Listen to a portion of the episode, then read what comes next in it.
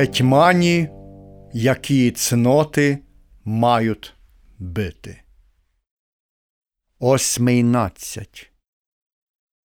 При том жалосном акті хочу указати, які цноти гетьман повинен мівати.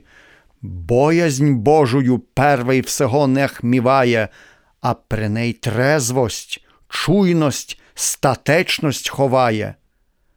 Надто чистость, ох, чистость повинен ховати, а гвалтовников її збить сродзе карати. В науці теж воєнної нех буде цвичений. Голодом і холодом ти ж призвичаєнний, бо не завше в обозі свіжая волина, добра з саламахою почас кабанина. Німаш там каплунов, ані тлустих кокошій, німаш ложок складаних, ні домов хороших.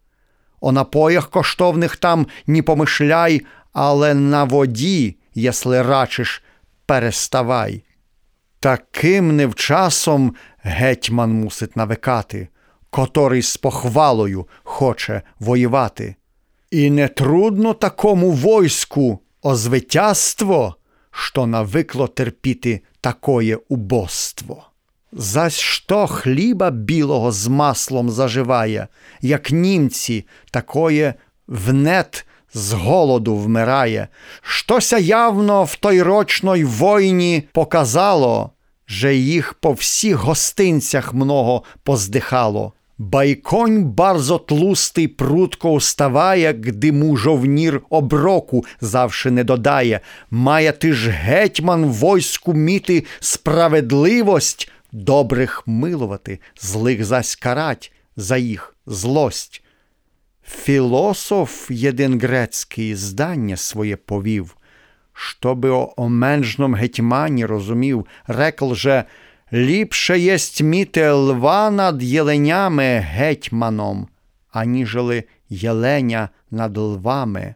Гетьман глупий сам згине і войско погубить, каждий то з вас признає же, автор не мутить».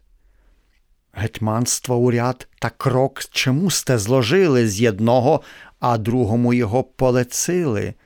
Саме причину ліпше умієте дати, бо о вас шло, я на тот час волю мовчати.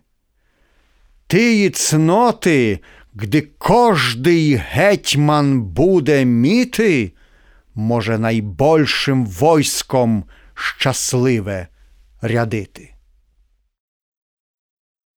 Георгій Воронич.